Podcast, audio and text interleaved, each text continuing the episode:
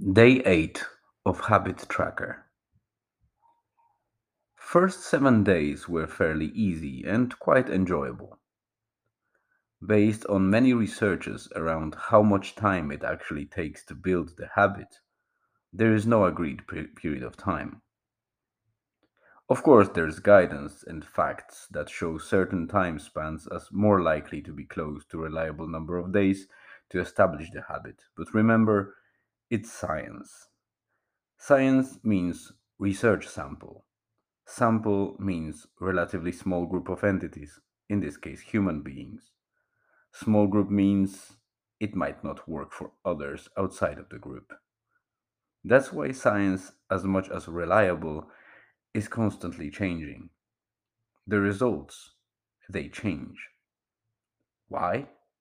Because real scientists question their own research.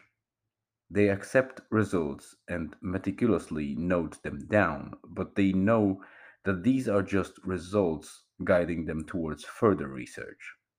Different angle, different sample, different context, then aggregation, and again.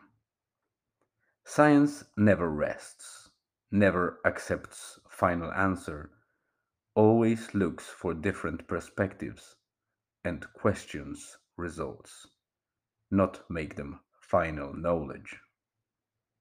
Back to the new week and thoughts. I think about stacking up another routine to keep momentum. But at the same time, I don't want to overload myself and compromise the work done so far. Reasonable thing to add up would be some journaling, I think. Most likely, some form of gratitude journal is coming, but I need to carefully consider when to add it.